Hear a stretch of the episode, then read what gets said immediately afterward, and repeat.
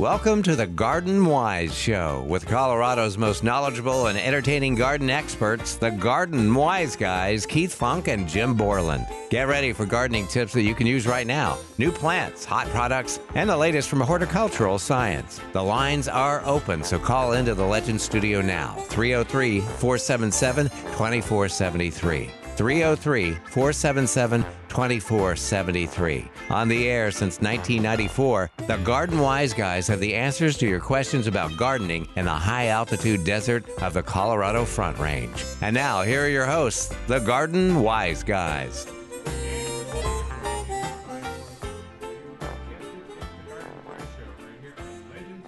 Ten, indeed it is.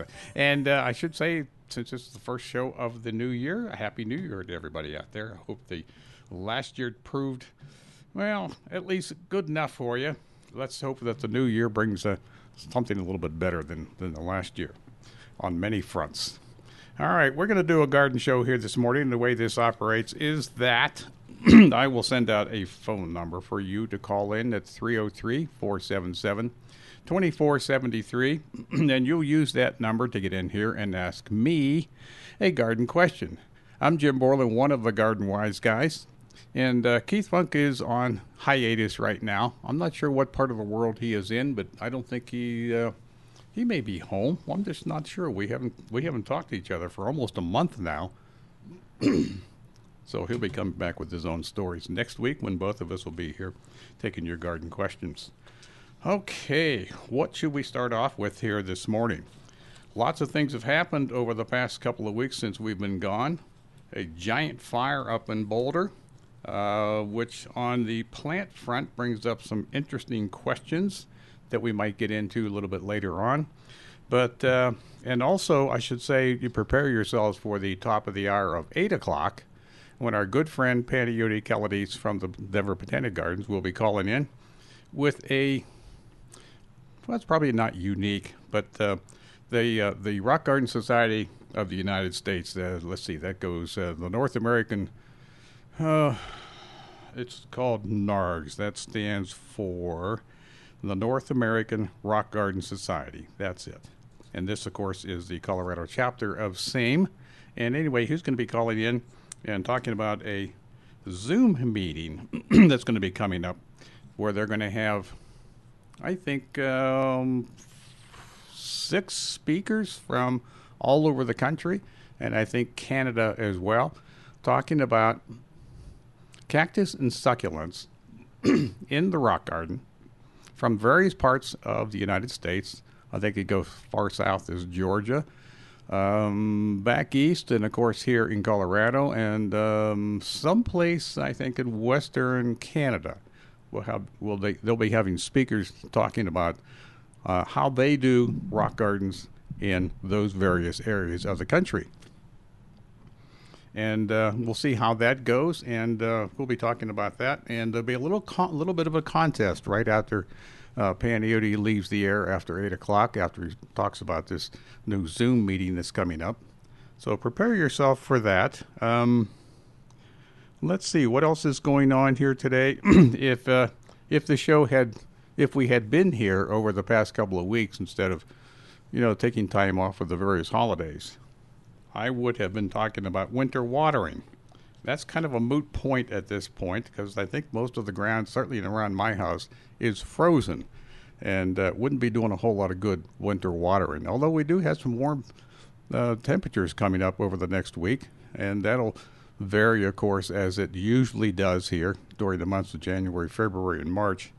Um, and should there be an opportunity to do some winter watering, we'll try to stay on top of that and tell you that now is the time to do that because that we are in severe drought in the front half of the of the state.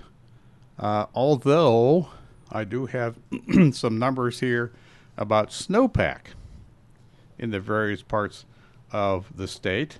Statewide, as of I think of Thursday of last week, uh, the statewide uh, snow level was 122% of average. So we're in good shape there as far as snow is concerned. Um, the highest average snow depth is in the Gunnison River Basin. And there they are looking at 150% of average. And that is in the part of the coun- uh, part of the state that over the past couple of years has been really very, very dry, severe drought. Well, they are ahead of us now. We are in severe drought here in the Platte River Valley, and uh, I think it's the Arkansas Valley as well. Of course, that'll change once the snow all melts, but but for now, we're in the drought. That means that grasslands and uh, especially grasslands, the lower elevation, are once the snow melts, uh, they're going to be back in that dry condition, I suspect, and we're going to have to watch out for fire danger uh, once again. And this is where winter watering comes into into effect. Um, let's see, number of things on the on the cat on the uh, on the agenda this morning. We, I'll mention them as as the as the hour moves along. But right now, I'd like to take your phone calls about your garden questions that may have come up over the past, I think it's been about three weeks now, at the following number 303 477 2473. And right now, we have Jeff in Arvada that has called. Why don't we bring Jeff up here, Sean, and uh, let's see what he has to say. Jeff, are you there? Yes, I'm here. and what would you like to talk about this morning? Well, I wondered if there's a way for the average guy to measure the amount of moisture in a snowfall. Yes, you can do that. you can do it the way the professionals do it. Uh, after a snowfall, they uh, of course measure the amount of or measure the depth of the snow. That's that's one number. The other number is uh, how much water that is, and they take that depth of snow, uh, a certain volume of it, by the way, and they melt it, and then measure the water content of it. Okay, it's pretty is, pretty simple thing. What is that volume? Um, well, you have to do a little bit of math here, but uh, let's see, how would I do that? Um, you want if you're measuring even even precipitation in your yard, um, and well, they they do make devices that you can stick out in your yard and, and, it'll measure that. But if you notice those devices, if you ever seen one of them, they are typically, are many of them are in a in a inverted pyramid. A uh, what's the word I'm looking for here? Um, it's it's it's a device that is calibrated such that the opening at the top is much larger than it is than than the bottom diameter of these devices. Right. Um, I I um, I have an official rain gauge that the state uses for measuring rainfall. Oh, okay. And, it, and it's got a, a funnel on the top, and that runs to a center tube. Yes. That's um, knocked off in increments of one hundredth of an inch. Yeah. If the center tube is completely full, that's one inch. If it overflows, then you have to dump the center tube yes. out and, and fill it to measure it. Yes. And but I don't leave that up in the winter because if that center tube if we get snow, it melts, and then the center tube has water in it, and it freezes solid. It'll break that center tube. Uh, yes, uh, I think the proper way would be to once that fills up to whatever level it is after the snowfall. If you can dump that out into into what? Hmm. You would need to know what the volume is of your measuring device. And so if I took that uh, rain gauge and flipped it over because the funnel, like you said, is a lot larger on top. Yeah, yeah. And and flip it over, shove it down into the snow all the way to the bottom of the snow, slide a piece of paper, whatever, underneath it, and pick it all up. Yeah. Then that would be an accurate measurement of how much moisture, how much water there is in whether it's six inches or a foot or whatever. Yeah, in, in a perfect world, if you could take that measuring device and bring it inside and heat it up. Or just let it melt. Or let it melt, yeah, either one. There there will be some evaporation or, and sublimation, because you know, uh, snow evaporates also it right. doesn't all melt. It, some of it just goes into the atmosphere from solid to gas right away. Um, but anyway, yeah, if you could melt that in the container, which you're measuring the snow, and see what the what the uh, the level is after that, that will give you the the amount of water there is okay. in that snow. I well, I in the past before I took the rain gauge down, there has it has happened that it snowed. That funnel filled up with snow. Um, it was warm enough; I wasn't worried about the Sure. center tube cracking. And the numbers I was getting were, I thought, outrageous. I mean, like like six tenths of an inch of moisture from three inches of snow, and Uh-huh. it's like that's not possible, or it could be in a in a spring type snowstorm, I suppose, but Well, the I just didn't trust that number. well the the usual thing that people will say is that ten inches of snow ge- equals one inch of uh, of uh, water. Right. Uh, that that varies depending on on how fluffy the snow is. Sure. And some people say no, it's 12 inches to one inch of water. Well, you know, we're, we're talking ballpark here, but uh, I think as we already described, if if you can melt that snow down into this in the same container in which it collected the snow, it would give you the amount of, of water there is in that snow. Yeah. Okay. Okay. So if you if it if it filled up in 10 inches uh, deep in your in your snow collecting device and it melted down and it equaled one inch, that then we got one inch of moisture. Right. Okay. I mean that.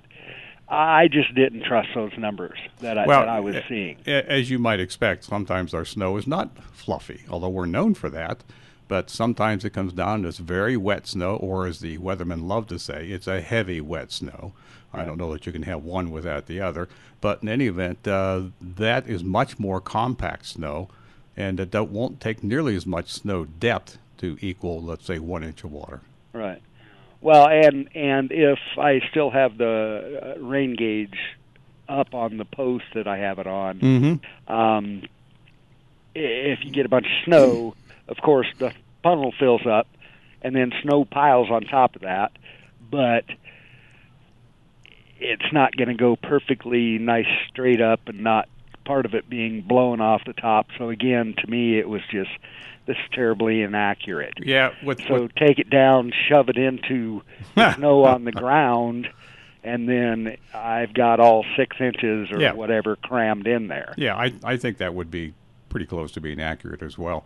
Okay. I, I think the snow measuring devices that uh, the forest or the uh, Weather Service uses is a much larger, much much bigger diameter device, uh, so that you don't run into that problem of snow piling up, on, let's say, on the lip of the of the container that you have, Right, right, okay, which you know is going to throw things off. But right.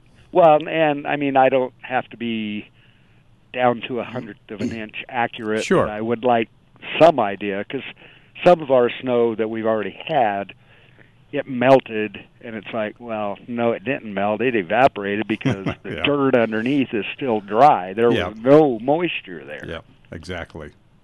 Which is a which is a feature of snow that most people don't don't consider. Um, there is a lot of evaporation uh, just straight from uh, snow is a solid material and evaporates straight from the solid into a gas. We're we're usually th- used to thinking of uh, uh, cold things melting first before you before they become water, but you know, a lot of it's lost. Well, that's why Keith always says snow doesn't count when you're talking rain or moisture. Well, I, yeah, I, I've made the, the comment here before. I think that we would be better off, perhaps, as gardeners, is thinking that we don't we don't get any rain from this or rain or snow from the sky at all, and we have to apply everything that the plants will need. We'd be closer to providing what plants need, rather than guessing uh, how much water came out of that snowfall. right, and that's what I'm trying to Yeah, not do. I don't want to have to guess. I I know, but I think it takes a different measuring device. Okay. Uh, Okay, but still, that you, uh, it sounds like the idea I had actually is eh, somewhat viable. Yeah, I and and I would be surprised in this day and age that somewhere on the internet, somewhere, there's got to be a website that tells you how much moisture we got out of the last snowfall. Yeah, you would think. Yeah, You would think. I, And I I've mean, not I run. Yeah, I'm not running across it myself, but I haven't looked that hard either. and I mean, I could go out and buy their measuring device, Yep. but in, not only being the average guy that wants to figure it out, I'm the cheap average guy that doesn't want to spend the money for that. Oh, I just now I have heard tell that uh, good weather measuring devices uh, that that measures snowfall and how much water that is, they work automatically. That after snowfall, uh, I, I don't know how this works, but uh, there's a heating device in there that then goes ahead and melts it and then measures the the uh, the depth of the water. And uh, I guess after they do that, then it all drains out, and that's that can be done automatically these days. Yeah, that sounds real expensive. Well, yes, exactly. so n- never mind. Yeah, and I But- and I think that's part of um, uh, of, of their measure or their weather stations that are you know out in the middle of nowhere. Right, They don't go out there and visit that every day. Right, right, right. On top of a mountain or wherever. Although Yeah, there is a group uh, somehow associated with the weather service that does go out various times in the winter with a measuring stick, Right. and Uh, they stick it yeah. in the ground. Yeah, I, I've seen them, but uh, obviously they can't do that everywhere. So. No, they can't. I, but I think at the time they do that, they do take samples and then melt that down to figure out what the how much moisture there was in that. Right. Okay. Well, good enough. Um, thank you for your help, and now Well, sure. I have a pretty good idea what to do. Well, so we can expect you to call in every week with those kind of measurements, then, right? Darn straight. okay. when I got my official rain gauge from the state, it said you can become part of the network, yes. and all you have to do anytime get rain, call in, and we suggest it was either six or seven o'clock in the morning, and I was like, that, that ain't that ain't that ain't in my playbook. and it takes a little little bit of experience to figure out how how to read those devices. You know, even the, the simple cylinder out in the yard, uh, you have to know how to read. You you read the top or the bottom of the meniscus. Now we've well, just introduced it- another it's, word. it's it's concave. It's like Yeah. no, you read the bottom of That's it. so- exactly right. yeah, that's that's high school chemistry there. yeah, yeah, yeah. So, okay, good enough. Thank All right, thanks. Jeff. Appreciate Okay, it. You bet. All right, there's Jeff. Uh, but a little discussion of how we measure water content of snow, and there are various various ways of doing it. But it all comes down to this pretty simple thing: you just melt the snow and then measure the amount of water. Uh, but you can't take that cylinder that we have out in our yard and dump it into a pan and measure it because now we're dealing with different um, different volumes and different heights and so forth, and that just now we have to start doing an awful lot of math, and it can be done, but um, we don't do that at home. We let other people do that. All right, if you have another garden uh, another garden question or a question that's related to gardening, why give us a call here at 303-477 2473 and we will discuss same. And that uh, kind of dovetails into the winter watering kind of a thing. Um, and speaking of which, every every week we lose water to the atmosphere, no matter how cold it is, and that is measured. And I have that written down here somewhere. Oh dear, what did I? That's oh, it's the ET, evaporation transpiration, measured at DIA, the airport, over the past week. 0.21 inches were lost. Uh, during one of those days, apparently it was cold enough that we didn't lose any moisture to the atmosphere. But over the past week, it's been uh, about almost a quarter of an inch has been lost. Now, in the summertime, we would then tell you you should then water your, your lawn and your other plants in your landscape a quarter of an inch to bring that back up to uh, zero, which is uh, what we're trying to aim at here. Unless you're growing another set of plants all together. And having mentioned that, let me say that there are there is a group of plants out there that don't require any irrigation at all. They can live on what Mother Nature provides them from the sky, and that's all they need. I have a front yard that's filled with plants like that. It has not been watered uh, by the hose or an irrigation system in 25 years. And uh, it's doing just fine. There are trees out there, there are shrubs, lots of shrubs out there, lots of perennials and other kinds of things and annuals that come up every year. And uh, they look just grand and glorious over the summertime.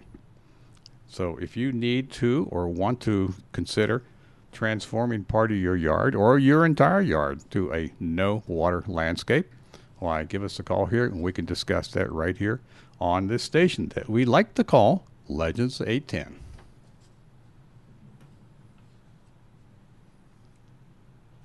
Many of us in Colorado start our spring gardens indoors during the winter months, but instead of using plastic six packs, choose an eco friendly alternative with botanical interest recycled paper pots. Made from 100% recycled food grade paperboard, these paper pots are super simple to use. Just pop them open, fill with soil and seed, and when you're ready to transplant out in your garden, tear the perforated bottom away and place directly in the ground. No root disturbance and no transplant stress.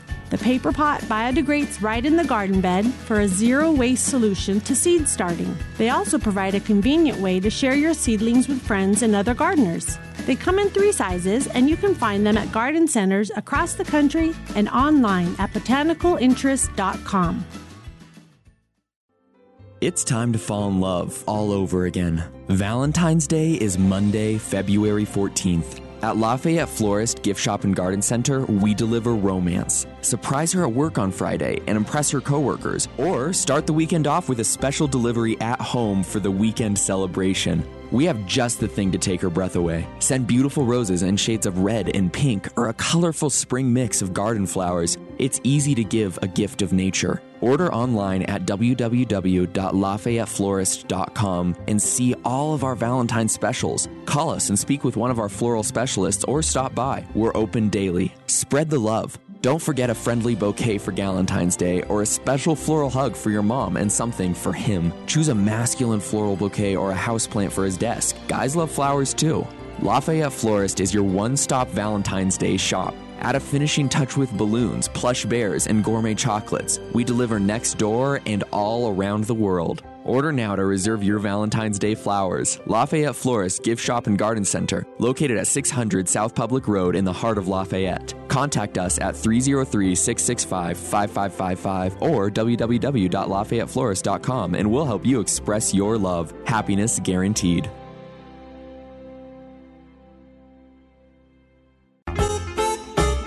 And we are back here taking your garden questions on Legends 810, the Garden Wise Show with the Garden Wise guys. I'm Jim Borland, one of those guys, and the other one, Keith Funk, has decided to take the week off.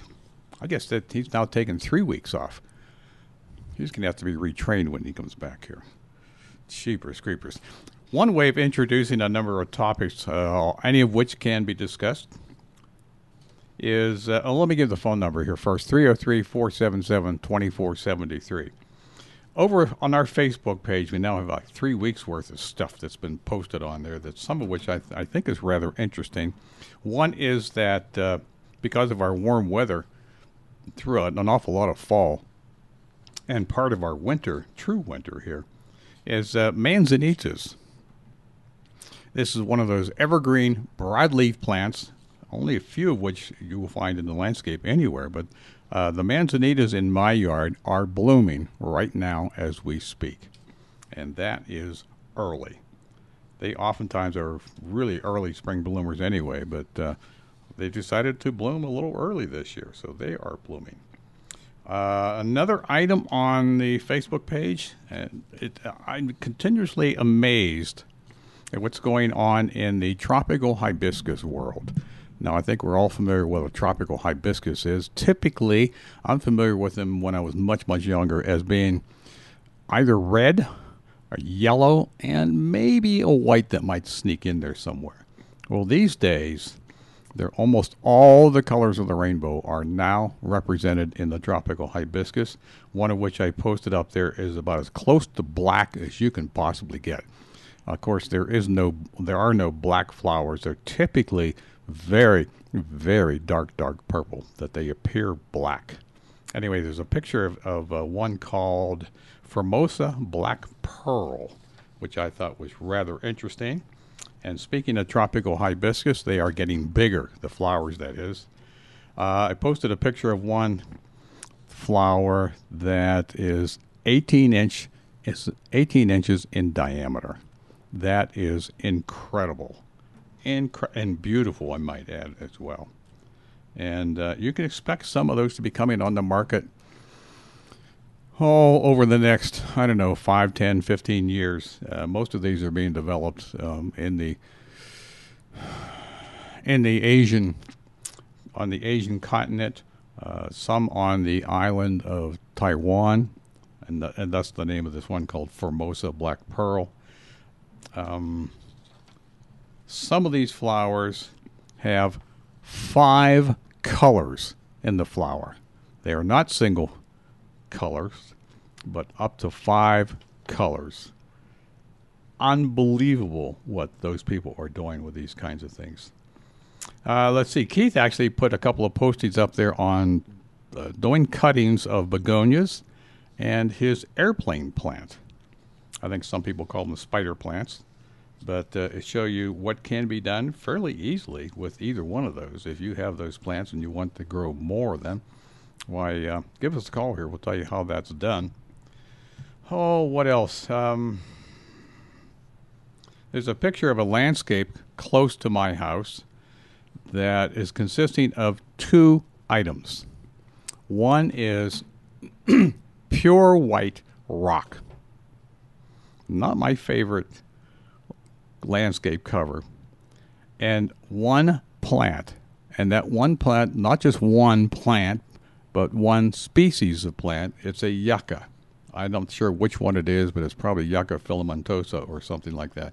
One of the soft leaves yuccas and uh, it's rather interesting looking. Not my cup of tea, but it shows you what can be done um, on a landscape consisting of only rock and one species of plant. You may find that interesting. Um, the picture of my my free red twig dogwood. I call it my free red twig dogwood because I didn't plant it. It came in all by itself from where I have no idea. But I recognized it fairly quickly and I thought, well, I'll just let that grow and see what happens. Well, as it turns out, it is a reddish, yellowish twig dogwood um, that has been moved, oh, something in the neighborhood of four times. I, every time I move it, I think I should just throw this out. I'm not a big fan of dogwoods in the first place, but I finally put it in a place where it has grown to its normal size and color, and it is absolutely gorgeous. Now I think I'm going to keep it and make one more move, and that'll be the final one. There was a note uh, somewhere, probably on Facebook, about ice plants, and uh, they have that plant has sort of taken the landscape by storm. It's a these are ground cover plants. They are evergreen. They are not the same ice plants that you see on the west coast on some of the sand dunes and next to the next to the ocean on the beaches. But it's a relative of that, and these all come from South South Africa. And uh, they've been in the landscape now for a number of years. Plant Select has introduced a number of them through their program. But I'm finding out, or at least someone has found out, you can eat them. You can eat your ice plants, should you have a mind to do so. So something else you can add to your your gastronomy uh, let's see what else I put in there. Um, oh, and one of our latest trips to Hawaii, there it was growing on the beach, above above tide line, a grass. It's a Bermuda grass, but it is a tight Bermuda grass. I don't know that it grows anywhere over a quarter of an inch tall, forming a solid mass that doesn't ever need to be cut. And of course, in that climate, you never need to water it either. Uh, it's not hardy. I've tried bringing some of it home, and it doesn't like cold temperature at all. But it certainly likes the area on the beach in Hawaii and probably several other places in in the uh, Pacific Ocean area. It's not native to Hawaii, but uh, you find it on any number of places. I've seen uh, landscapes that use that particular form of Bermuda grass and uh, it's it's something that they plant. And it takes over, and um, like I said, no watering, and it's so tight that it doesn't allow weeds to get into it. And it's just a remarkable little plant that most people going to the tropics probably don't pay any mind to this sort of thing. but people like me do. Um, there's a picture of a front yard up in Frederick, Colorado, that every year around the holidays, they fill their front yard with pink flamingos. They must have a hundred of them out there. It's not a real big front yard, so this uh, looks like a giant flock of flamingos that just landed in their front yard. Rather interesting looking. I'm thinking of doing that to my front yard too, but then again, maybe not. Oh, let's see. Oh, an interesting thing hostas. I think we all know what hostas are. Oh, they go by a number of names in the landscape, but uh, I think most people call them call these things called hostas, and hostas happens to be the common name, and happens to be the the Latin name for it as well. Uh, and most of them are green leaved with variations of uh, variegation with white splotches or white stripes. Uh, they come in sizes from things from plants that wouldn't even fill your the palm of your hand to plants that will get up to oh four feet tall with giant leaves on them and everything in between. Well, there was a there was one that was introduced a couple of years ago called Raspberry Sundae, and this one is a a smallish hosta, but it differs from all others in that the stems on these are red. And I surmised then that this is a massive breakthrough in hosta breeding. Now, it's not much of a plant to look at, and the stems are kind of hidden because the leaves are large enough to hide them. But I surmise that it won't be long before that red color is bred up into the leaves. And sure enough, there's a new one that's been introduced that's called, I have it here, First Blush. I think it's an appropriate name. Uh, it's the first hosta with reddish coloration in the leaves, and I suspect this is only the beginning. Someday we're going to have red leaved hostas in our landscape. So be prepared to, uh, to buy the first one that you see of that.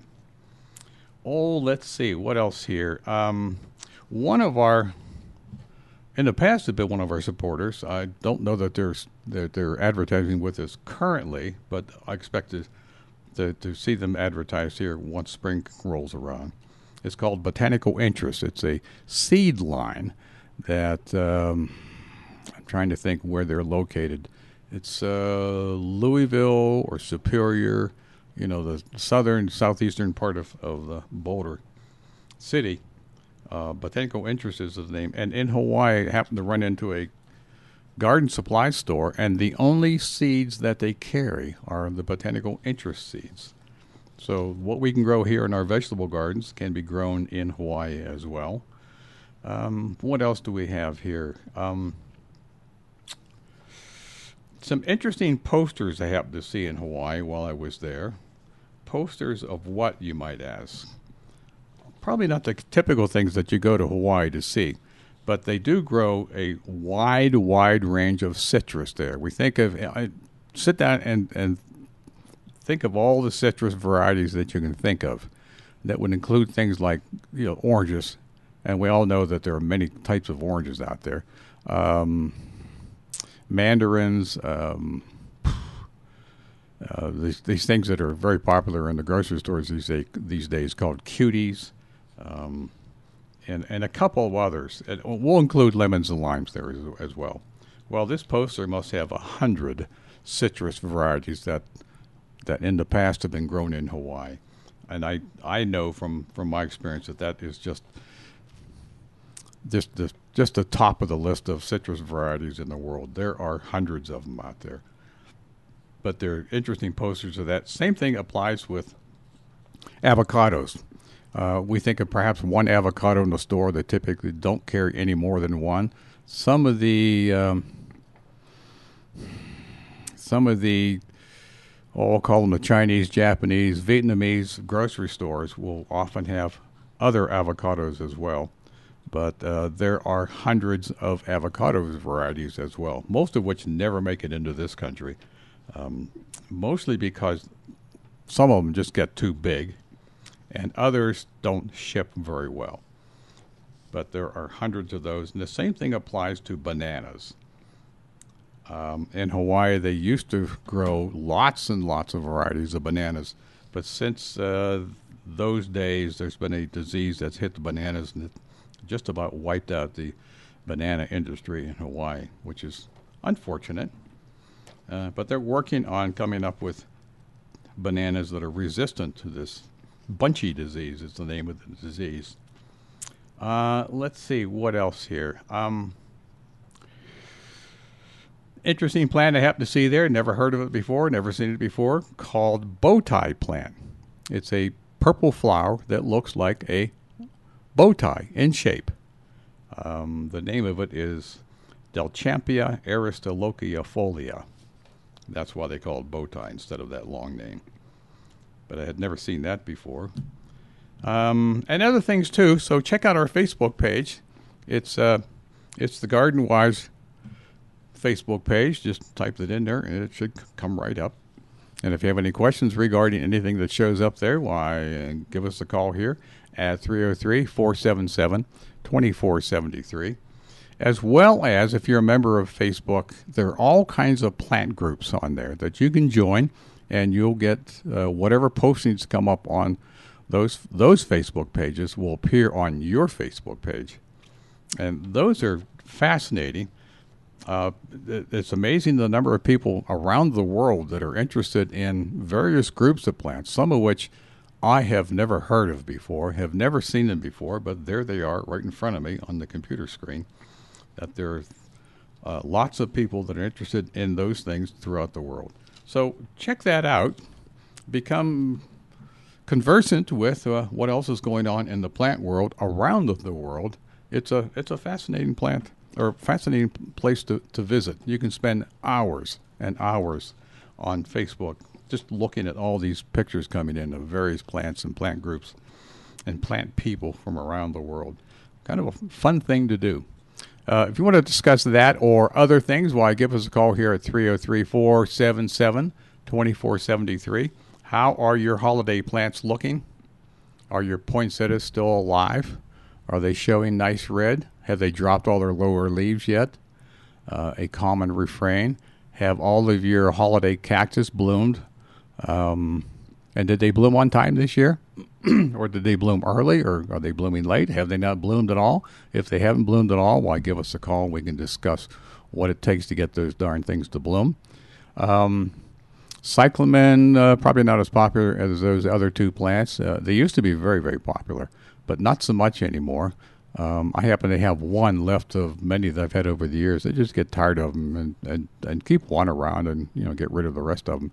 But um, the current one I, I have is a red one, and it's been blooming for over a year now. There's always been some bloom on it, no matter what time of year, and that has never happened before. And I can't tell you why that is, but I uh, I certainly enjoy having that plant around.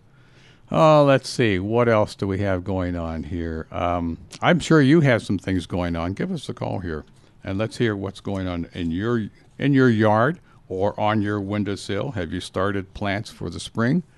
Um, if you're thinking about starting tomatoes and squash and right and and what have you, stop. You may want to get rid of all the ones you started because it's way way too early for those and a number of other vegetable kinds of plants. Uh, have you planted and sown anything in the way of perennials? Any seeds? um, and give us a call and tell us how you did that, and we can discuss whether or not did you do it right. Uh, can you expect anything that you sowed, or uh, let's let's hear what let's, let's hear what you're doing. And right now we have Mary who is called in from Northglenn, and I'm going to ask Sean if he can to bring up Mary, and he's going to punch the right buttons. And uh, Mary, are you there? Yes, I am. Okay, what what's on your mind this morning? My African violets are dying. I don't know what's wrong with them. All the leaves have gotten just limp and falling down. Well, let's talk about that a minute. How long have you been growing African violets? Oh, long time. Okay, and only now. Uh, uh, what has anything changed? Have you moved them from one place to the other? No. Um, I did pot them. I potted them and gave them new dirt and new pots. And Okay. Um, did you put them in the same size of pot, or did you move them up into bigger pots? No, I put them in the same size of Okay. pot. And uh, let's talk about uh, how you're maintaining them. How are you watering them? Um, uh, with um, wicks. Okay. Um, and you've always uh, used the wick on them? Yes, I have. Okay. And um, hmm. It's funny. I have four of them. One plant is healthy still, but the Uh-huh. others are not. Are just gradually, all the leaves are getting limp. And Well, let me ask you about the soil on the ones that are not performing very well. Is the soil moist or is it uh, really wet? I guess it's kind of moist. Okay. I one of the one of the things I've seen over the years is that you can keep the soil of African violets just too wet too long. Okay. And perhaps because you've transplanted them, you've disturbed the roots, maybe even killed a number of the roots in the process, which usually is okay, they'll grow back. But if the soil is too moist and kept moist just constantly, uh, that can be just too wet, and roots will start dying. And when they start dying, uh, the plant cannot can no longer take up very much water. And the plant responds, of course, if it's not getting water, even though the soil is moist. Uh, the roots are, are not taking up because they're they're dying, and of course your leaves will start going limp. okay. So I would take uh, pay particular attention to the amount of moisture. I'm not a big fan of the wick kind of thing. Uh, I find that um, wicks will bring up water into a pot, even if it doesn't have plant growing in it. Of course, the beauty of a wick is that it'll bring up moisture almost automatically, and so as the plant uses water, um, you know, more water is brought up through the wick. I see. Um, let me ask another thing. Uh, what kind of what kind of pots? Uh, plastic or, or ceramic? Clay. Okay, clay. And is there a lot of salt around the, the edges of the top edges of the pot? Um, I would put paraffin wax around them, and then I uh, also did a cardboard collar to hold the leaves up, Yeah. maybe that would help. Um, probably not. Uh, I've never heard about the wax over the, the rim of the plant, right? Or rim of the pot. Is that what we're talking about? Yes. Okay.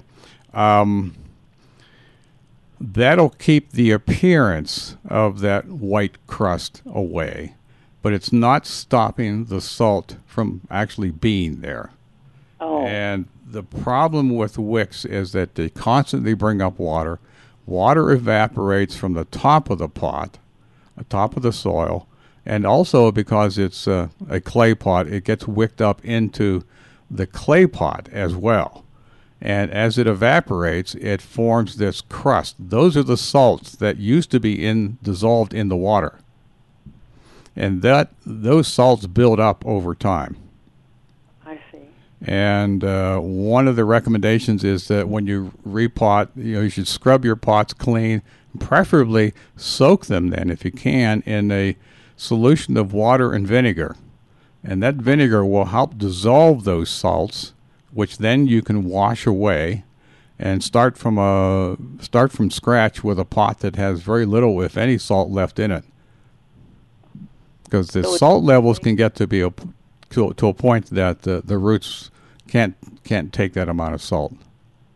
You think it's too late for me to do Well, I don't know. Um, you know, if it were in my house, uh, I, I I sort of treat plants like Doritos.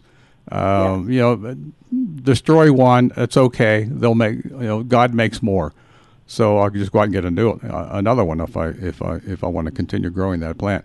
But I I would I would take one of those that is not performing well, knock it out of its pot, and just take a look at the roots. Okay. Are they nice and white? And of course, you know they're very fine roots.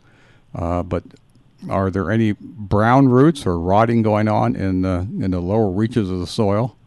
And and if so, then it's probably either a salt and or a water issue. okay. That's my guess, without being there. They're pretty old plants. Yeah. And um, you you might start with some new ones. Okay. I mean, there there is you know I, I understand people like to keep plants that that grandma used to have, and Right. you know and that's okay. I understand that, but there's always newer ones on the market, and typically the, the, the newer ones are are going to be better plants to begin with. Oh, well, thank you for all advice. Okay, yeah, and I and I wish you luck with that. But go ahead and knock one of those out. Knock out the one that looks the worst, and just take oh, a look at the roots. You can always put pot it back up again. Right, I will do that. All right. All right. Th- thank you very much, Mary. Bye. All right. Bye bye. You too can call with uh, your questions about plants or planting or maintenance of same 303 477 2473 right here on Legends 810. Plants in general are good for the soul, and many studies show people are healthier and happier when surrounded by plants. You will find a nice selection of houseplants and some great pots to add interest to your decor at Jared's Nursery and Garden Center. Houseplants not only add beauty to your living space, they make it healthier by removing toxins and pollutants from the air in your home. Spider plants, philodendron, dracaena, and peace lilies are just some of the common plants that can be great air purifiers. If you're having trouble with existing plants, the staff at Jared's can help you determine the problem and recommend a solution. Maybe the only good thing about COVID is that it resulted in many new gardeners. Jared's has a great selection of seeds, including heirloom and many unusual varieties of flowers and vegetables tomatoes, peppers, sunflowers, zinnias, and others. Check out their website, jaredsgarden.com, for classes beginning February 5th to help as you plan for spring. Jared's Nursery and Garden Center is located on West Bowles Avenue between Kipling and Simms. Winter hours are 9 to 5, 7 days a week. They thank you for your support in 2021 and look forward to serving you in 2022. Call into the Fix It Show with your questions about your home Saturday morning at 9:30. Specializing in heating and cooling problems, legendary hosts Deborah and Adam bring decades of experience and award-winning expertise to their live interactive Fix It Show, helping your home weather Colorado's unique climate and temperature swings. You have questions, they have answers. Call into the Fix It Show every Saturday morning from 9:30 to 10:30 on Legends. And we are back taking your garden questions at the following phone number 303 477 2473. I have a note here in front of me from my wife who has noted that a friend of hers uh, was given a amaryllis. And this amaryllis came to this person with the bulb encased in wax. And always wondering, why would someone do that? Well, you can take a bulb like that of an amaryllis that's well grown and offered for sale and with the with the the bulb encased in wax. And that bulb if you can support it somehow will actually go ahead and bloom without roots. Now it's not the recommended way of growing an amaryllis especially if you want to keep it after it blooms.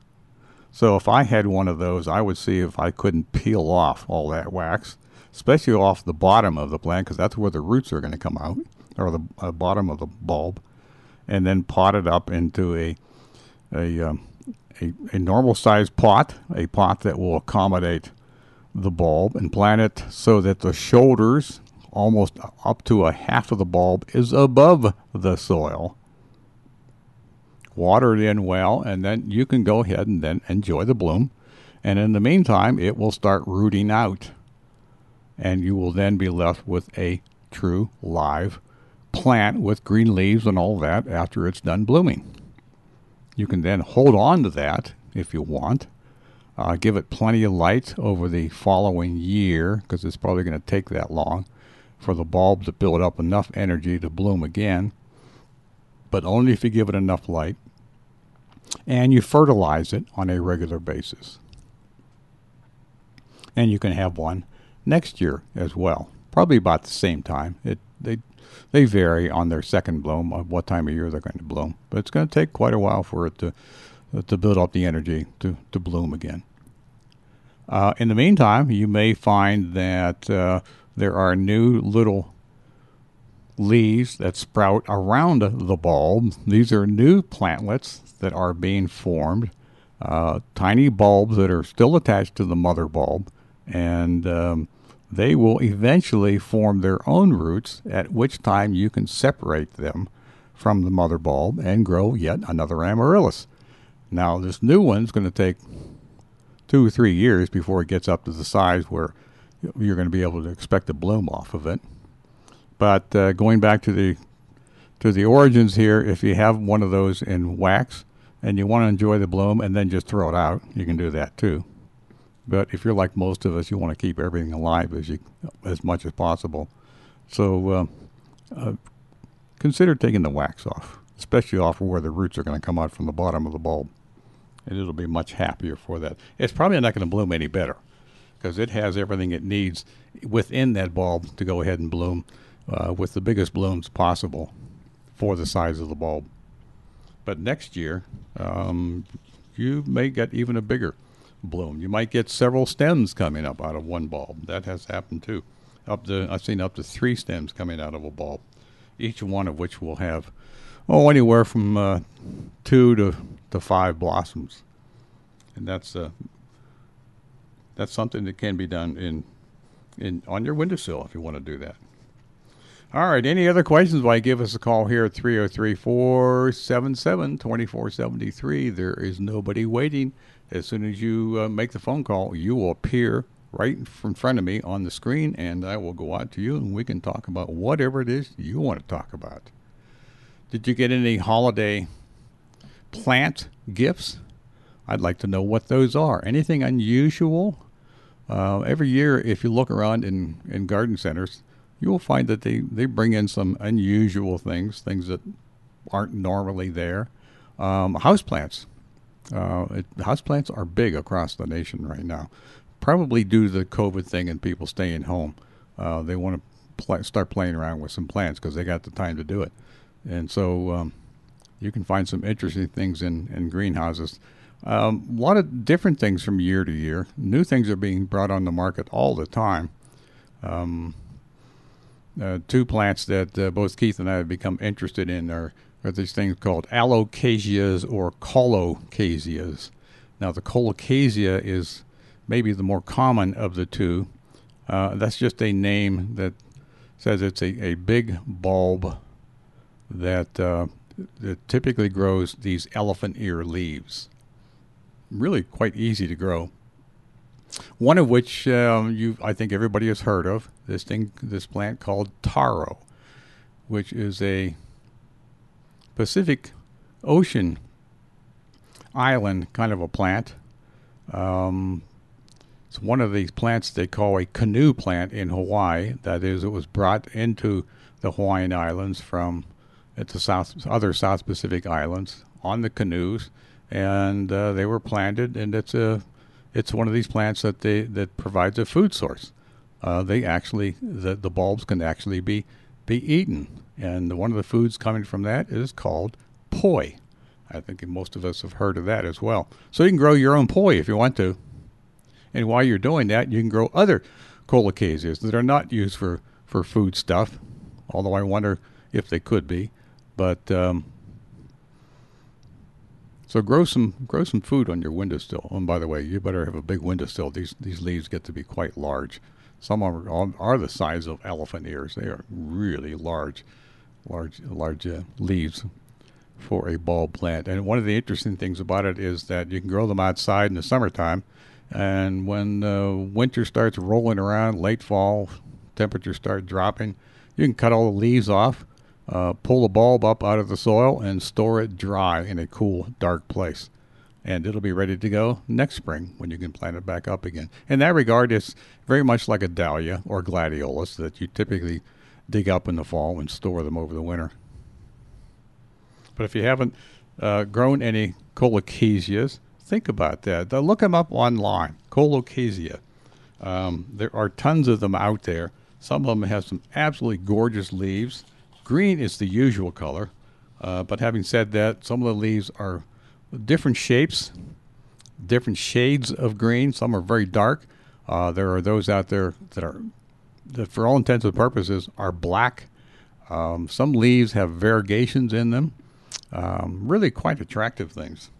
Probably more attractive if if you lived in Hawaii, but you can have a little piece of the South Pacific Islands in your house and outside in your landscapes in the summertime. It's pretty easy to do. So think about doing that sort of thing. And if you've tried any else, other kinds of things, any other kinds of tropical plants that you have to bring in in the fall, uh, I'd like to hear how they're performing for you, and have you grown them for a long time, and what is it that you're growing? Uh, hibiscus is a, is a, typical kind of a plant that people will, will bring indoors. Um, what else? Um, rubber trees, um, and some of those rubber tree plants will have leaves that are really quite small. Others are really quite large, and everything in between, different colors, shades of green, uh, reds, and yellows you can have in, uh, in some of those tropical plants. Um, so give me a call here. I'd like to know what it is that you're growing.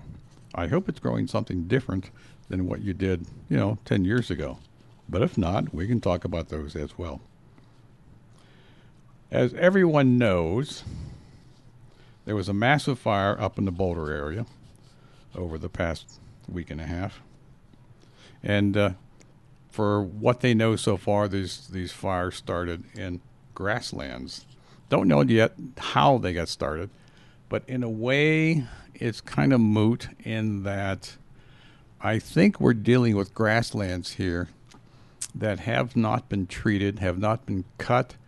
Um, these are and and have not burned for many a decade.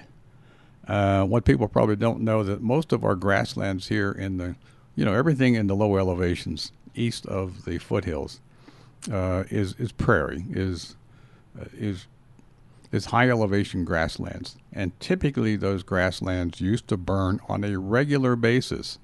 Now we understand that the uh, that the native people used to start some of those fires on purpose, but even if they didn't, other method or other means of starting fires, typically from from lightning strikes, will start fires. And our prairies here in the eastern part of Colorado used to burn on a regular basis, every uh, as much as every two or three years, when they would burn.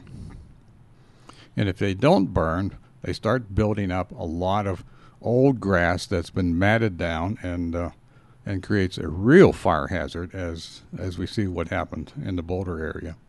Now, don't know again how they got started. Might might have been man made, um, you know, and probably was, but we'll find that out later, I'm sure. But in any event, we're going to be back left with uh, after the building commences that that uh, uh, we're going to be left with other grasslands, um, and now what are we? Gonna, how are we going to treat them? Um, and to to lessen the the chance of other fires taking off in other places. And one of the methods of doing that is a method called prescribed burning. Under certain uh, precise conditions, those grasslands can be burned on purpose to keep down the, the amount of organic matter that is available for uh, a terrific fire that may occur later on. Because it probably will, it's just a matter of time. So if you want to discuss those kinds of things, I'd be happy to do that as well. So give us a call here at 303 477 2473. And uh, if you call right now, we'll probably have to hold you over the top of the hour and uh, we can discuss it then. And after the top of the hour, by the way, we're going to have a call in, or we're scheduled to have call in from Panayoti Kelaidis from the Denver Botanic Gardens to discuss a a Zoom meeting that's coming up. So um, stay tuned. Don't go anywhere. Come on back here. We'll be back here pretty quick right after this on Legends 810.